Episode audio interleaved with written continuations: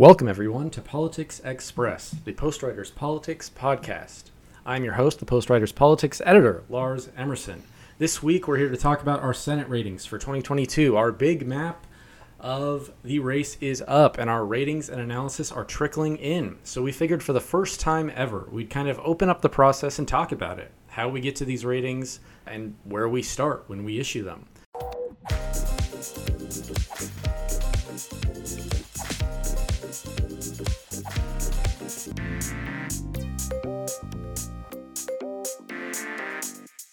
With me today is my partner in Senate ratings, our editor in chief, Michael Levito. Hello.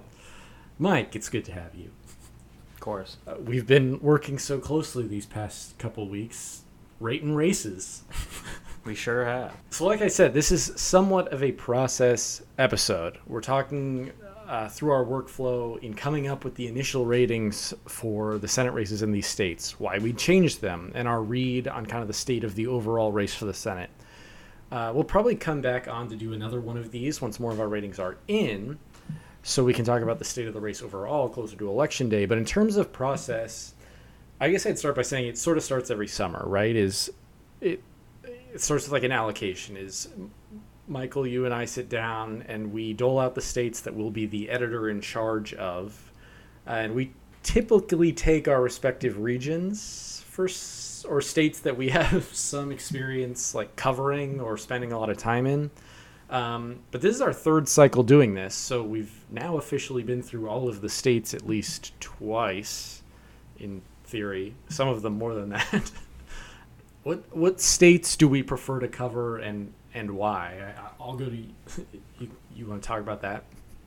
Well, the uh, I mean, you know, the, the closer states are more. I mean, like are more interesting. And it's sometimes like I feel like if you had asked us in 2018, which is the first year we did this, um, it would not always be the states you think. Like Georgia, I think has become one of the more interesting states to to cover. And if you had told me that in 2018, I don't think I would have believed you. Um, but obviously, because it's become kind of like, you know, it was a state that I think in the public perception of a lot of people was so Republican for so long obviously 2020 changed all of that with Biden winning it, and then of course the two Senate seats going to Democrats as well. So it's really interesting to you know watch those watch those changes happen. Um, yeah, I mean, I I guess at the start, usually I create this big spreadsheet and I just automatically give you New Jersey and automatically give me Nevada and Colorado, and then we kind of work backwards. Mm-hmm. I don't know. Do you feel like I feel like you've sort of become the Midwest except Wisconsin guy? yeah, it's true. I, I feel like I've become the Ohio guy, especially. Yeah. I feel like I've written a lot about Ohio, although you had that whole series on Midwestern states. But yeah, I tend to cover those. I, I did Michigan last cycle. Um, I have this. I will have. I will have uh, been. I will. Excuse me. I will have written three Oklahoma blurbs in two election cycles once all is said and done for. Um, so yeah, yeah, I think that's that's fair. Oh, I, Oklahoma, I would I would not call it the Midwest, but that's just a state that stands out. No, it, yeah. Thanks. Uh, there's a special election in Oklahoma this cycle because Inhofe is retiring. Yes. Um, yeah, I don't know. I I guess I mostly cover like the Mountain West states I don't know. I usually, I guess I usually take Kansas too. I don't know. You get the. I mean, you you have California, Oregon, and Washington. This. You did California. oh time. no, I did. I did. I did California. Yes, I did do California, didn't I? Never mind. Um.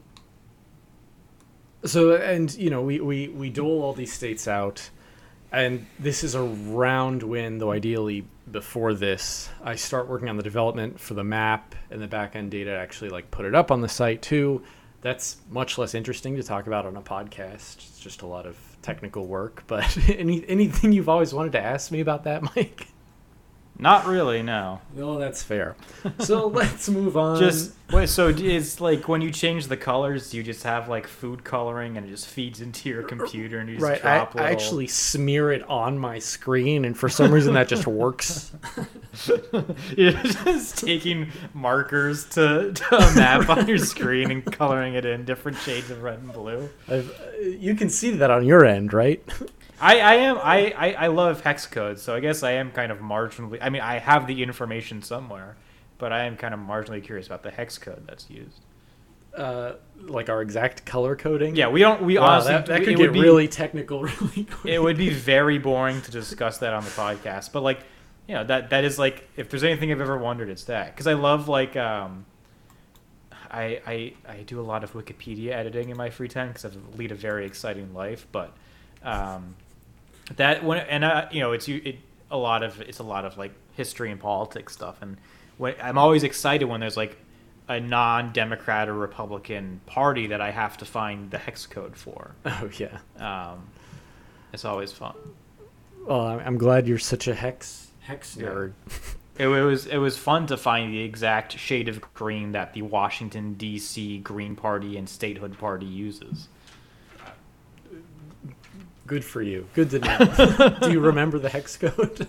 No, not at It was- all. it was but it's a, it's, it's a light it's a lighter green than you'd think. I can tell you that. Oh, how exciting. All right, let's move on. So let- let's move kind of to the second thing. We've allocated all these races. The map is in development. The most interesting part is is how we actually make a rating. Um, we're very upfront with our process. I think every year we say that both of us editors have to be in consensus for a rating to be made. The editor in charge usually like takes the first pass on it and he's like, "Hey, I'm pretty sure this state's you know leaning this way or leaning that way." Um, we we've ended up in in debates a couple times um, where you know one of us thought it was a toss up, the other thought it was a lean. Um, so there, there's some internal discussion. What, what do we look for when we assign a state a rating initially? You know, like safe Democrat, likely Republican, toss up, etc. Uh, mostly just vibes. Just just go just stay in question Well, don't tell them that. and then stick my finger up in the air and figure out which way the wind's blowing. No, we we um, you know, we don't really have like a, a like a complex statistical model like 538 does, right? Um, I, it's a for yourself. well, it's a combination of kind of I would say looking at what I suppose you would call quantitative uh, information in the form of like polls and more or less demographics, right? I don't think we're, we're not actually like like I said, like we don't have a formula that kind of like you know like automatically factors in you know sort of the the racial makeup of a state or like the urban v suburban makeup of a state um, v rural makeup of the state right? It's we're kind of um, you know just, just kind of looking this stuff up. Obviously polls is the big one right? Um, you know there's been i would think there's been a little controversy about kind of the accuracy of polls the last couple of years especially in the midwest. Um, but polls you know they're they're the best judge you really have as far as figuring out, you know, which way the wind is metaphorically blowing, not literally blowing.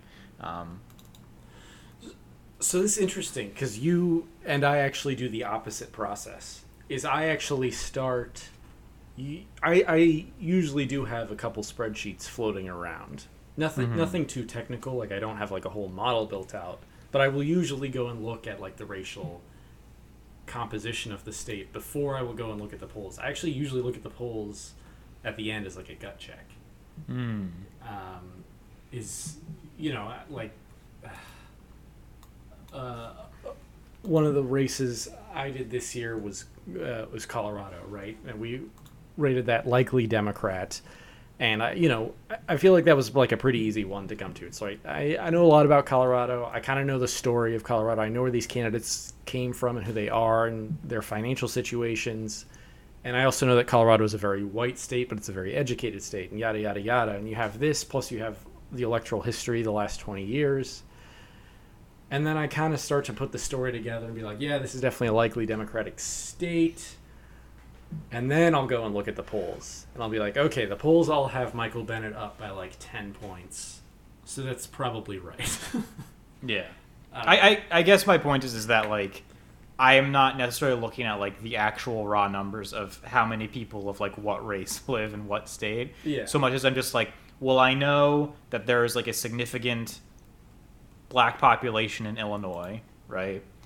And I know that that means you can already add a couple points Democratic to that state because of that, right? Um, I know that North Dakota is a very like white and rural state, so I know I can add a couple points Republican to that, right? But yeah, I don't have a spreadsheet of like you know exact population numbers. It, it makes it sound like I'm kind of doing it on like general knowledge, which in some cases I guess I sort of am, but I'm also like, you know, if I have a question, like I you know I I look it up, right? I mean, like I definitely, even though like I said, I didn't rely on specific numbers. You know, I did take sort of the wrap the, the growth of like the Atlanta suburbs into consideration when you when you talk about Georgia, right? Yeah, it, it's a uh, the I think the process actually almost you can either start it qualitatively or quantitatively, right? But ultimately, I've found that once I write the story or start putting together that story, it kind of leads you to the answer. right. Yeah. Yeah. Um, like, like there have been a couple times where uh, I was, you know, writing a story on a race that we initially rated one way, and then at the end I was like, look, I, I actually kind of think we should knock this down a, a tad.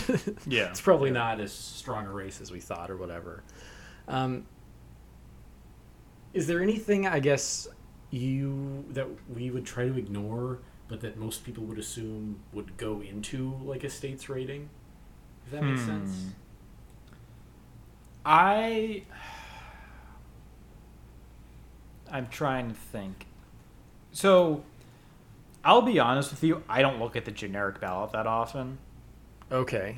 Um, this is just a me thing because it's like I think it's not a bad tool for like just taking the general temperature of like oh is it a right leaning year or a left leaning layer, but like I don't know that I've ever seen a generic ballot move and go ah well this is going to impact my rating just because like I only I you know I just I, I, I just find the generic ballot only so helpful in a country where it's it's you know this is not there's not proportional representation going on right Right. you're dealing with discrete populations voting for discrete candidates so i've never been like a huge generic ballot fan for that that's probably my spiciest take Interesting. So my spicy steak is actually very related to that. I almost never look at presidential approval in these Hmm. states. I actually think that is an overhyped statistic in the political um, discourse about Senate races.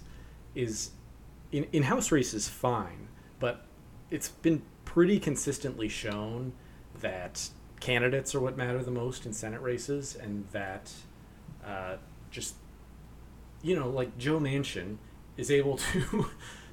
Trump was very popular in West Virginia, right and yet so was Joe Manchin. mm-hmm. Um, it just, you know, it's more of like a governor than it is like a president. yeah no I, I i would i would pretty much agree with that too i, I think again it was one of those things where if I would look at presidential results maybe more than presidential approval ratings, but even then, there there are so many idiosyncratic cases like Joe Manchin, like Jon Tester, like Sherrod Brown.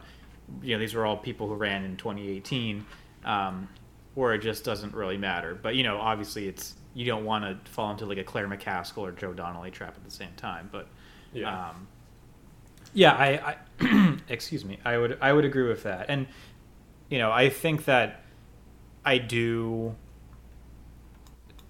in, in midterm years. I think you do just kind of like take into consideration uh, the party in the White House because you know that's been a penalty on the incumbent party, right? You have to like take that into account. In a presidential year, I think that's you know you probably look more at like potential coattails than incumbency, um, which of course incumbency can play into coattails. Um, but yes, I would agree with you on presidential approval rating. I don't I don't know that it really. Uh, uh yeah, the per like the um, it yeah senate races i've just have this weird tendency to be very personality based like there is no good reason like sort of statistically outside of the actual vote count that like susan collins should still be a senator from maine right um and yet she is so Right. It, I don't know. Is there ever like a?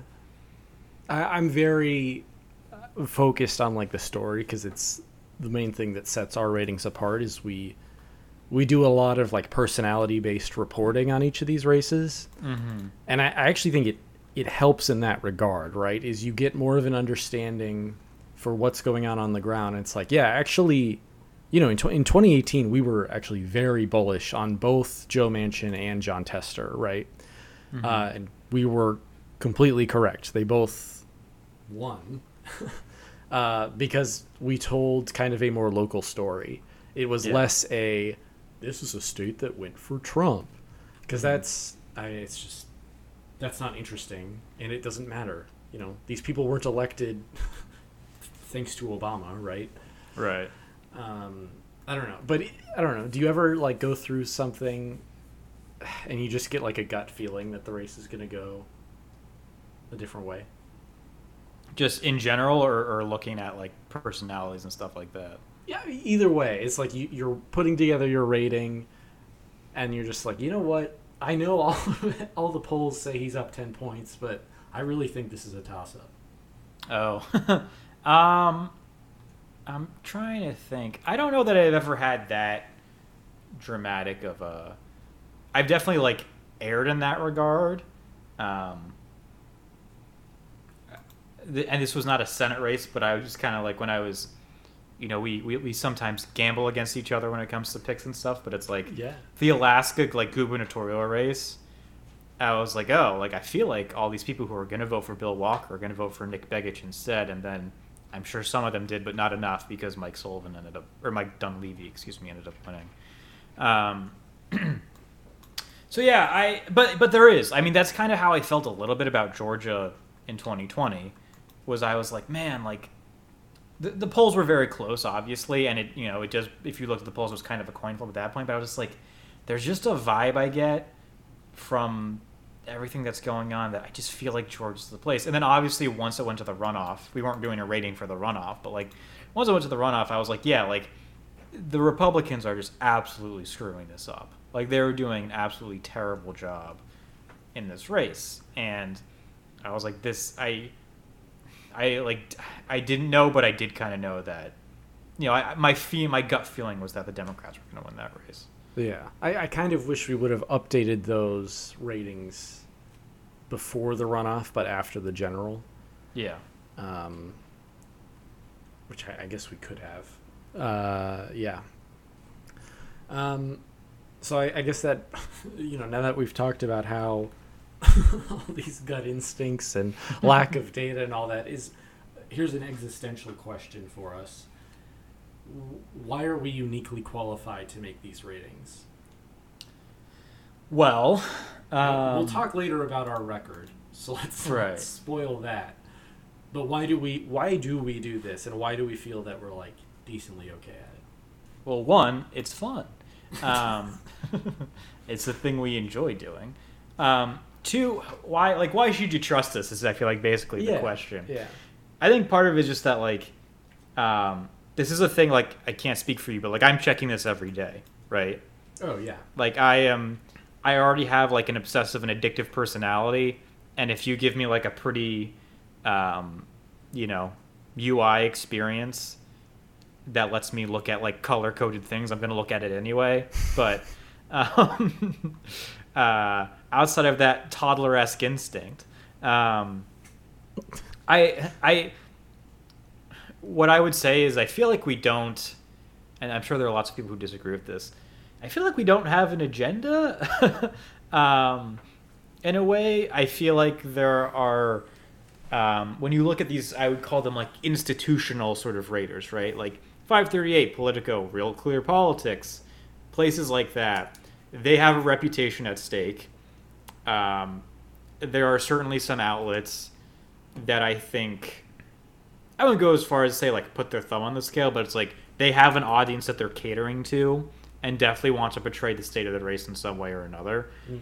I feel like we don't. I like to think we don't have those biases. I know obviously we have our own personal political opinions and biases and people we want to see win these particular races.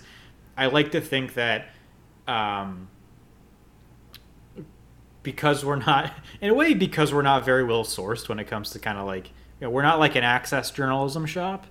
Um, I like to think that removes some degree of partiality. Um, so yeah, that that that's kind of like my my elevator pitch on that. Yeah, my. I, I guess the way that I kind of think about it is we do this in such a bottom up way. Like, I actually think the method by which we kind of just accidentally, like, feel like we kind of fell into it is in 2018. I was like, I really want to do this because um, the site had just gone up and tracking the Senate race was like all I did in 2018. Um, and I was like, I'm going to write about each one. And then I realized it was going to be like 35 of them. And I was like, hey, Mike, you want to write half of them or whatever? Yeah. Um, and then we had to like dole the states out, and it just led very naturally to a like a an individual uh, expertise in each state, and just kind of like a state level up story. And I don't know. I just I feel like that's so much more. I feel like that's underrated, right? Is that our starting point for a lot of these stories is I know this, this, and this about this candidate. Here's where they came from, and here's what happened in the state 10 years ago, and here is why we need to use that to tell the story here in 2022. Um, and I feel like you just don't get that with other, you know, race handicappers. I don't know. Yeah. I, in a lot of ways, I feel like we basically write mini profiles for like every candidate. Yeah. Um, and I feel like that as as somebody as, as a writer and as like a it's like a character person and someone who's interested in like characters like I find that more interesting to consume personally. Yeah. Um, yeah. So yeah. Yeah. So like, like we've been saying, that's the major differentiator for us compared to places like Politico or The Economist or 538 uh, is telling that story. And you know, you you click on the map and every race gets a little blurb uh, and this year, for the first time ever, every Senate race will also get at least one article. Um, and we've talked a bit about how we kind of start doing how, how we start writing those articles. Is there? Do you have any like special process for saying like, well, I think this is you know, I think this is a safe Republican state. Here's how I'm going to start writing this. Um, it it, re- it really depends on the state on the and on the race. Um, obviously, if it's like a special election, you want to kind of be like, well, here's why we're having a special election. Here's um, a little bit about the person they're replacing. Here's how the people who are running for this race are either like that person or not like that person. You know, if it's a state, I keep bringing up Georgia, but like if it's a state like Georgia and it's like, you know, the hook is obviously like Georgia people thought that Georgia had a good chance of going blue in 2020, and then it happened, and people were like, "Oh my God, Georgia went blue!" Right? Like that's the hook, and it's like, can Raphael Warnock and the Democrats keep that up? Right? right? Um, I don't know that there's like a uni- there's like a a set mold or formula really, um, and a lot of times, like if it's a if it's a state that you know may have had. Uh, that may have like kind of like shifted red or blue in like recent years, I can be like, well, you know, this state at one point had two Democratic senators, and now they do not. And then you kind of like go down why that might be the case and why that's likely to be the case going forward. But I, I, I kind of approach it, you know, I just, I, there are some times where I kind of start writing the story before I fully do my research in the sense where it's like, well, I know what I want to say because I just know just based on things I've read in the past, like I know generally kind of what's going on, and now I have to kind of find stuff to, to support that, which is not the most like scientifically sound way to, to do things, but um, that's just kind of my process. And there are times where it's like I know literally nothing about this one candidate running. I'm just gonna kind of read all of the local coverage I can about them, and then find like interesting things about them, and then and then put that into the piece. that's for those uh, those safe races. Yes. Yeah. So yeah, I guess let's talk about those, right? So, um, our the unofficial motto I've put down is that there is no boring race. Mm-hmm. right? If a race seems boring and will never, in the face of you know anything, go for the other party, then I feel like we usually try to explain why, because that in and of itself, that's interesting in a democratic system. That a race is so safe that literally like half the population could be wiped out in the state and it would still go the same way, right? Mm-hmm. Um, do we wish there was more election coverage like that, just generally? You know, that we're we're giving like a, you know, we're not. Are we giving? The, you know, this cycle, are we giving Arkansas as much coverage as we are Georgia or even like Colorado? No, but we're giving it more coverage than most people and kind of telling you why it's not competitive. Yeah, I I mean as someone who is like interested in lost causes, yes I do. Like I um you know like I I want to know the like the Democrat who thinks they can win in Idaho. I want to know about them. The Republican who thinks they can win in Maryland. I want to know about them, right? Um you know, I I just think that uh, those are just like interesting stories because you, you are I would assume those people know they're going to lose. I'm sorry if I'm kind of blowing up some of our ratings here, but it's like, um, you know, I it's like I, I wrote a piece last year for Brooklyn Magazine about this guy named Bill Pepitone who was running as the Conservative Party of New York's nominee for mayor of New York. He got shellacked in the general election, but it's like I just want to know why he thought he could win and like why he's doing this, right? So yeah, I, I do kind of wish there was more coverage in the sense of like nothing's boring because it's like I wanted, you know, I just think it's kind of interesting that like I, I, I wrote the the blurb for North Dakota like their candidate Katrina Christiansen. It's like is a like engineering PhD who has worked in like agribusiness and the energy sector. And it's like, well, why is this person a Democrat then? Right? That's kind of like almost like a Republican profile mm. um, outside the PhD, I guess. Um, and so that that's you know how, how how does one become a Democrat in Idaho or North Dakota? How does one become a Republican in um, Delaware or Vermont, right? And even then, it's like Vermont. Like think about it, it's like if if you were to like um, hold up state A and state B, right? And if you look at state A and it's like this state is like overwhelmingly white, very very rural. Um, it's like, well, that that's that's obviously a very Republican state, and then it's Vermont. It's like, well, I want to know why Vermont is the way it is. So yeah, um, that I yeah I, I, do wish you know again it's like I understand why like you have to manage resources right obviously like a nat- there's no, really not a very compelling reason if you're Politico to send a reporter out to Wyoming right. to cover the Democratic candidate there because you know they're probably going to lose, right? Um, and it's just not a good use of resources. Um, but those people are still very interesting to me. So yeah, I, that's that's one of the reasons why I like the way we do it. It makes it a little more entertaining. And yeah. I, I don't know. We, I think it just kind of evolved as this uh, in comparison to some of the more academic or serious writing on the side. I feel like our our race like analysis it's a little more tongue in cheek. Do you feel yeah. that way?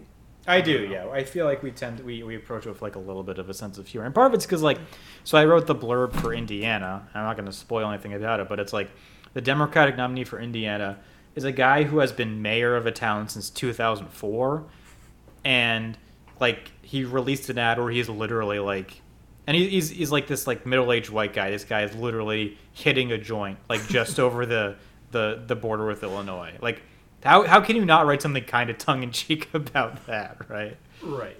I mean, there's there's so many interesting, there are so many interesting people, and I historically I'd say in these races that are not competitive, but this year there are so many interesting people even in very competitive races.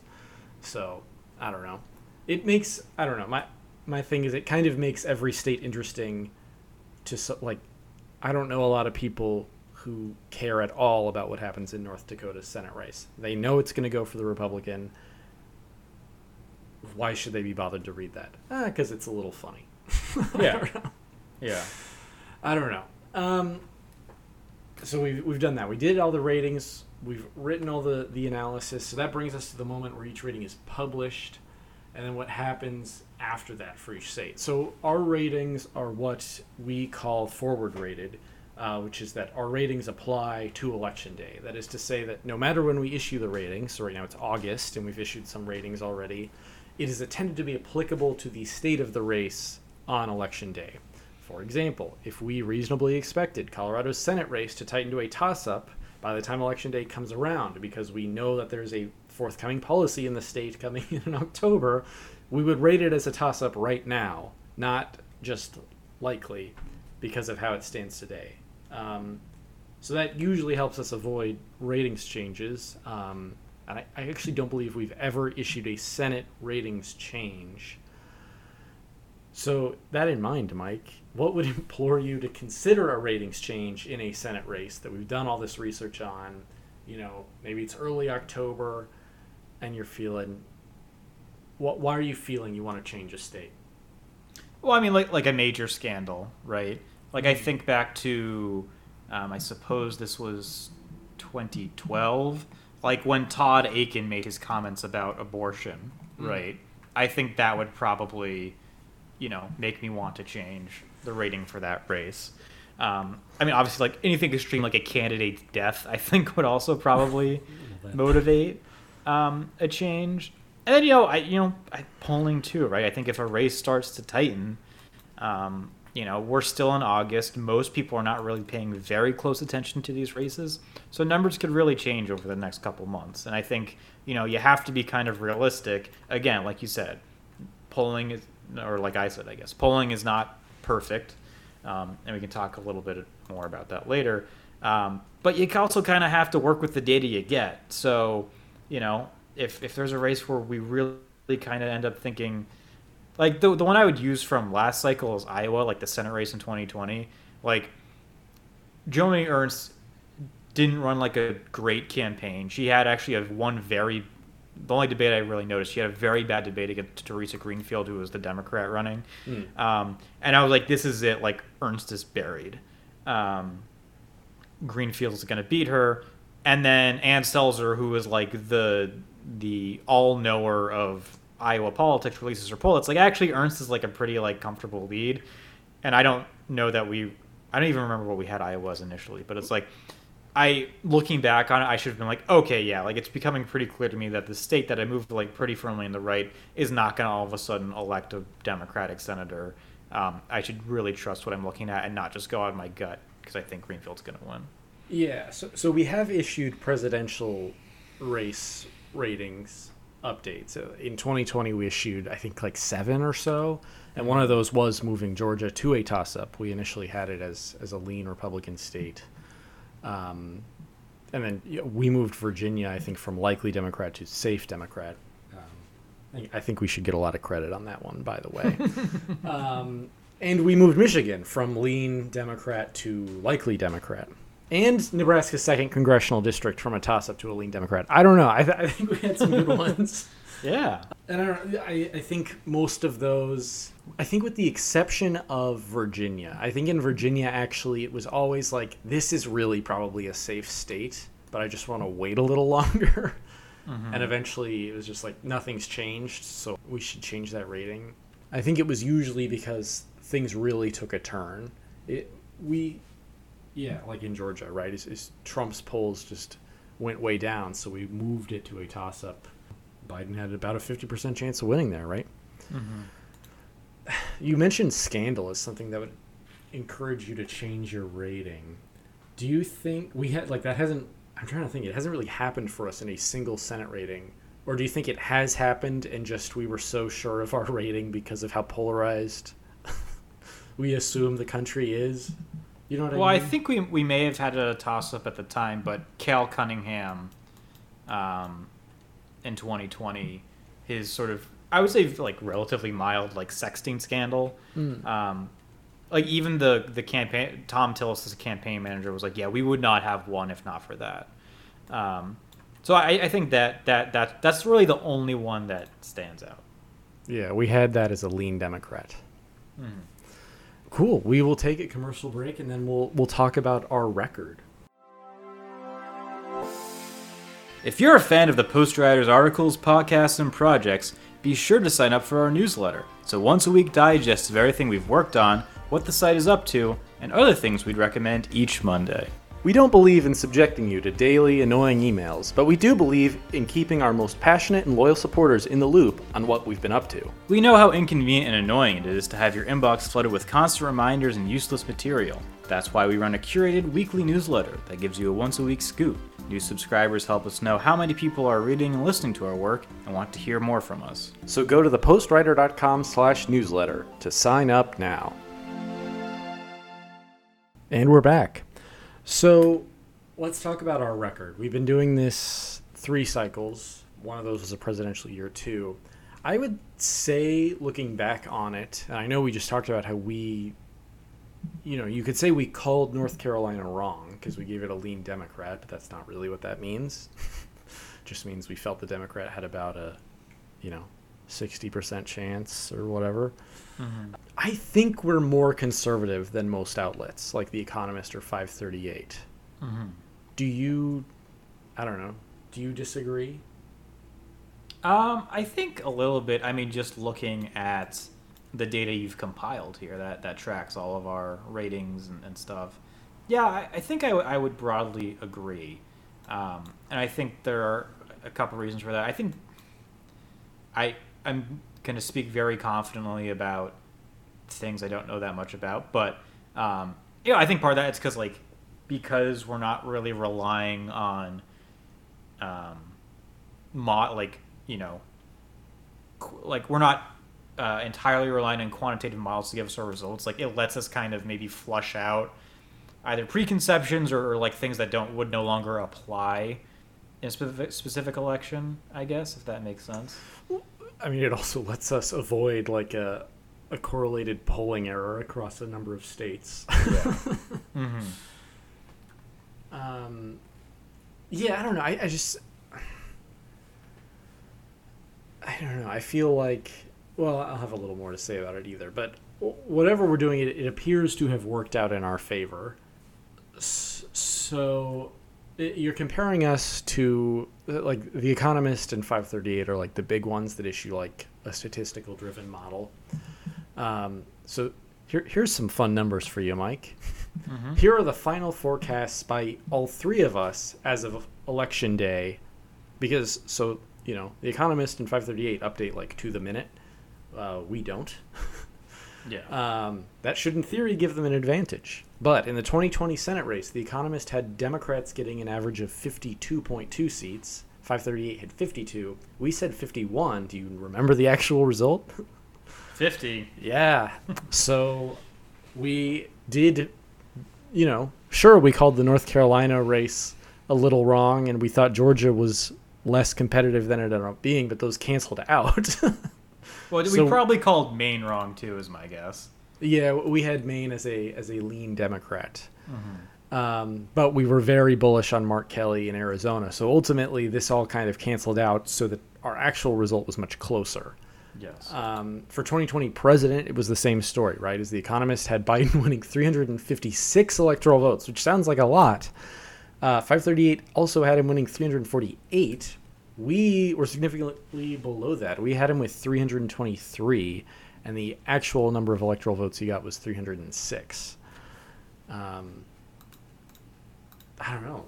I, that, I feel pretty good about that one because that was an election that people really thought. I think people were surprised by how tight it ended up being. Yes, I would agree. Um, um, and even though we overshot it a bit, we didn't overshot it quite as much, which I think is pretty impressive, actually. If I don't say so myself. Um, we like we overshot it by basically one Georgia, right? mm-hmm. Yeah. Um, or one Ohio or something. Um, Probably Florida. Yeah. Uh, Florida's kind of big. Uh, and then in the 2018 Senate race, uh, the Economist did not issue a forecast that year, but the 538 had the GOP winning 52 seats, which we tied with them on. We also said 52, and the actual result was 53. So we have not been bested. I'll at least put it that way. Yeah, that's that's true. Um, I don't. I, I don't know. I you have thoughts? You have thoughts on that? I I didn't really know that until I kind of sat down to put those numbers together and and looked at it. It made me feel a little good. I think it means whenever you or I disagree with Nate Silver, you should always just defer to our judgment instead. We might still be wrong, but we'll be like, less wrong than he is, I guess. we'll be less wrong on the average. Yeah. Yeah. Um, I yeah. So so the way we get that that uh, you know actual projection for seats right is you know all of the safe Republican seats they're point they're counted as you know basically 99% of a seat and then all the likelies are like 85% of the seat and so on and so on and toss-ups are like 50% to each party. And that that all gets averaged out. So that's why if we call one race one way and the other the other way it cancels it out. But one thing i've noticed that's interesting about that is we're actually way bolder with our likely and safe ratings than most other places so for example in 2018 um, you know the, the minnesota presidential election in 2016 was like kind of famously close as trump got a little close to winning it for Mhm. democrats comfort but I, we called both uh, its uh, general election with Klobuchar and then its special election with Tina Smith uh, as safe Democratic races, whereas most places put that special election as likely for some reason. Mhm. it kind of, I don't know, it, it baffled me just because they're on the same ballot. Yeah. I, I, well, I feel like with special elections, there's always like a bias to make it not as solid as others because weird stuff happens. Um, But they're on, I don't know. No, I agree. I, I, I, I obviously think it was also a safe, and you know it was. I don't think Tina Smith had much issue winning that election, but Yeah. um, yeah. I don't know. And in in 2020, you know, there are a number of places. I'll specifically, you know, The Economist was a little aggressive in its ratings, and they were like, you know, Texas. We also had lean Trump. I get that, and I actually think that was a fair rating based on what happened. Um, but like South Carolina. Yeah. Or Alaska or Montana, which we we did say likely, like we weren't like this is a sure thing, Mhm. but I don't think we were willing to say there's only a 60% chance this goes for Trump, you know? Yeah, I South Carolina, I don't really understand. Like, I, I, I get why people had the Senate race as, as close. I don't understand why people had the presidential race close. Alaska, again, I think it's just like a very idiosyncratic state. Um, I feel like it's not dissimilar from Utah in the sense that like you get the idea that Trump is not like super popular there or like as popular as like the generic Republican there. Um, Yeah. but yeah, I mean, I don't know. I, I just think it's one of those things where it's like us probably not doing this like full time might help too because I feel like if you're doing this full time, you can just stare at something and convince yourself Well, of a lot more things. Um, so that maybe that's an effect as well. I mean, yeah. I, the thing that stands out the most to me is probably actually the original 2018 rating. I mean, we were we were adamant. We said not only is both of Minnesota races safe, but Wisconsin, Michigan, Ohio, and Pennsylvania's races are all safe Democrat races, despite having all gone for Trump two years prior. And we were like dead on. The Democrats didn't actually have a lot of problems in any of those states Yeah. but it is a thing we were much bolder and much more correct on than than other people. You know what I mean? We, we, we, have I think uh, like I, like I said before we just have less to lose right you know like Nate Silver I feel like cannot leave his apartment without somebody being like you told me Hillary was gonna win right like we're we're more we're more anonymous than him so we don't have that issue Right. get we, we get like a like a million readers on the site oh it's all gonna change we're gonna be you know Right. gonna so hedge a lot more hope we don't. yes Wait. um. Well, I, I guess I'll ask before we wrap uh, wrap up. We haven't really talked about uh, the ratings we're issuing this year because there's still a lot of them to come out. Uh, most of them have not been rated yet, but you know, if we're going to do a teaser for the audience, looking forward, you know, you and I have been talking behind the scenes about ratings for some of these. Is there any state that you think our eventual rating on uh, maybe particularly surprising for audience members? my my whole feeling is just like I'm watching Ohio pretty closely, um, just because, you know, I think there's this general not incorrect sense that it's that it you know it was once this ultimate swing state. It's now become much more Republican in recent years, um, but Tim Ryan's been leading in like most polls against JD Vance. and that could absolutely be, uh, you know that you know like we could have like we could have like another Theresa Greenfield situation in our hands. But Hmm. Tim Ryan is like very well known in Ohio. JD Vance, like, I'll I'll keep my JD Vance rant short, but it's like the people who read Hillbilly Elegy were not hillbillies. It was coastal elites who wanted to understand Trump voters. Um, and he didn't win his primary, you know, by a whole lot. So, um, yeah, I just think that's a very interesting race to look at because it's one that I think most people would assume is like, you know, um, very much going to go one way, but it seems like it might be in play, um, or at least more in play than most people thought it would be. Hmm. Uh, uh, yeah, I'm trying to think. I think. I I think. I'm not sure our Nevada rating will surprise people because we've been forecasting that one for like a year and a half now. But I think our Utah rating could surprise people. I think that is, and I, you know, I, I just wrote the piece for that one.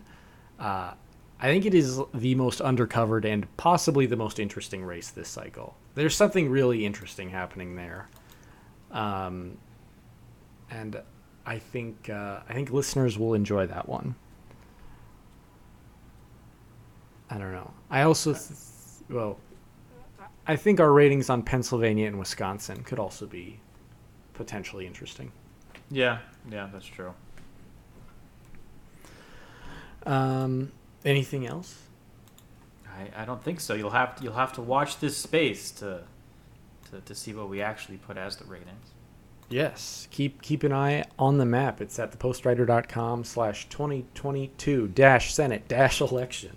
Probably should have said that earlier, but you know where to find it. It's right on the homepage. It's right in the menu bar. Um, but we'll wrap the episode up with our, our in our lifetime for this week, Mike. You ready for this? well, Born ready. we'll keep it pretty simple since uh, we've been talking about high level process and the Senate race without getting into too many details. Here you go. The first presidential election that you and I were alive for was the 1996 one, in which Bill Clinton won states like West Virginia, Arkansas, Louisiana, and Kentucky, which have all gone for the Republican candidate since. In fact, you and I have seen 21 states go for both parties at least once, mostly in the hmm. South, Southwest, and Midwest. In our lifetime, will we see every single state go blue and red at the presidential level at least once? Does this include the District of Columbia? It does not. Okay, because if it did, I would say absolutely not. So, so here's a little context, too. So, for our parents' generation, or anyone born before the 1964 election, for that matter, they have all seen all 50 states go for each party at least once. And that is also the first year DC was allowed to vote, and it is only voted for Democrats. Yes. Um, I.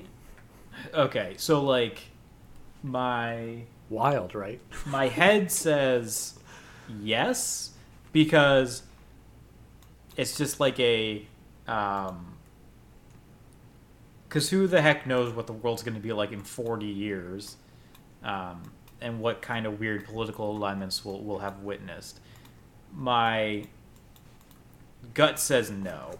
I just i mean there were people who had never seen vermont go to a democrat between like 1860 i think vermont literally went 104 years without going for a democrat. Um, and like do i think like wyoming or oklahoma is going to go for a democrat in the next 104 years? Honestly probably not. Um, so I'm, I'm going to say no I think I'm going to say no, too. I honestly cannot see Arkansas or West Virginia flipping. I think I could see almost every single other state.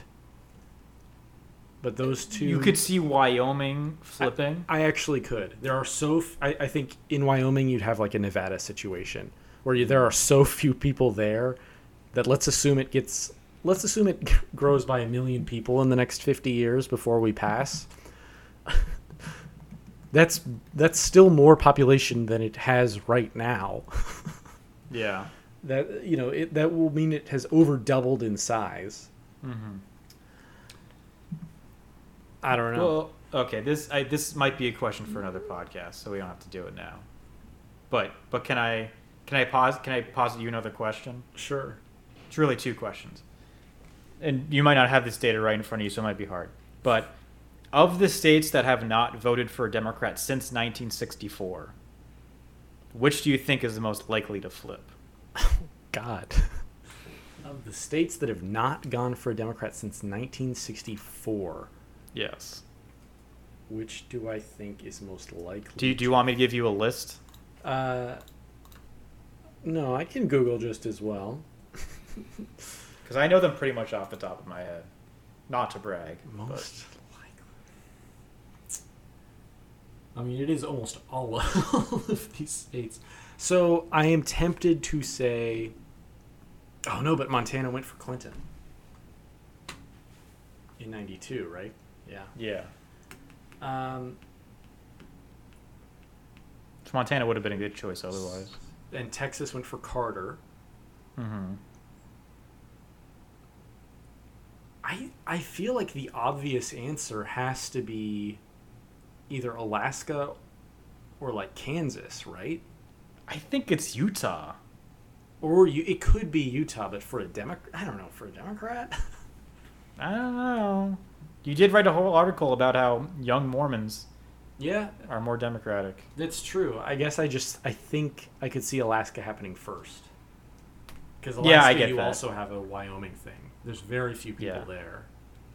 I actually feel like Idaho's kind of underrated too, because like I just Boy- wrote the Senate blurb for that one, man. That is Oh. not a that is not a blue state. Bo- Boise's growing though. That's all I'll say. okay. Um, I don't. Yeah, that is an interesting question. Mhm. But th- there you have it. I, you know, our parents saw it happen. Why shouldn't Yeah. we have that same privilege? I would ask the same about states that haven't gone Republican since '84, but I don't know those off the top of my head. Oh, yeah. I, I don't know either. I mean the the ninety. I think it's actually pretty limited because the 1988 election was kind of a wipeout. Yeah. Yeah, that leaves Washington, Oregon, Hawaii, Minnesota, New York, Connecticut, and Rhode Island as the only answers. Mm. So who's most likely to go Republican? I guess I'd say Minnesota. Yeah, I was gonna say that or Oregon. But they're moving in opposite directions is the Yeah. problem. Oregon Yeah. used to be closer, now it's not. Mm-hmm. Uh, Yeah, I think. Yeah, I think Minnesota's the answer. Yeah. Well, we will end with that. um, yeah, that is interesting. It's just interesting. States change, people. Mhm. You know, states change. It's not always going to be blue or red. Sometimes it's going to be blurple. Yeah. Be sure to reach out to us on Twitter. You can find and follow us at The Postwriter or via our email address, contact at thepostwriter.com. Uh, we like to hear from you. Come chat with us. Ask us your questions about our ratings. Tell us why we're wrong. Seriously, tell us tell us why we're wrong. Tell us what you think the most important race is. We'll we'll try to talk about it on a future episode. It's it's rating season. That's fun for me. Uh, Politics Express is a Postwriter podcast brought to you by thepostwriter.com. You can check out stuff we work on, things we've written, our other podcasts, and the Senate map all over there. Thank you, Mike, for joining. Go. Senate. It goes.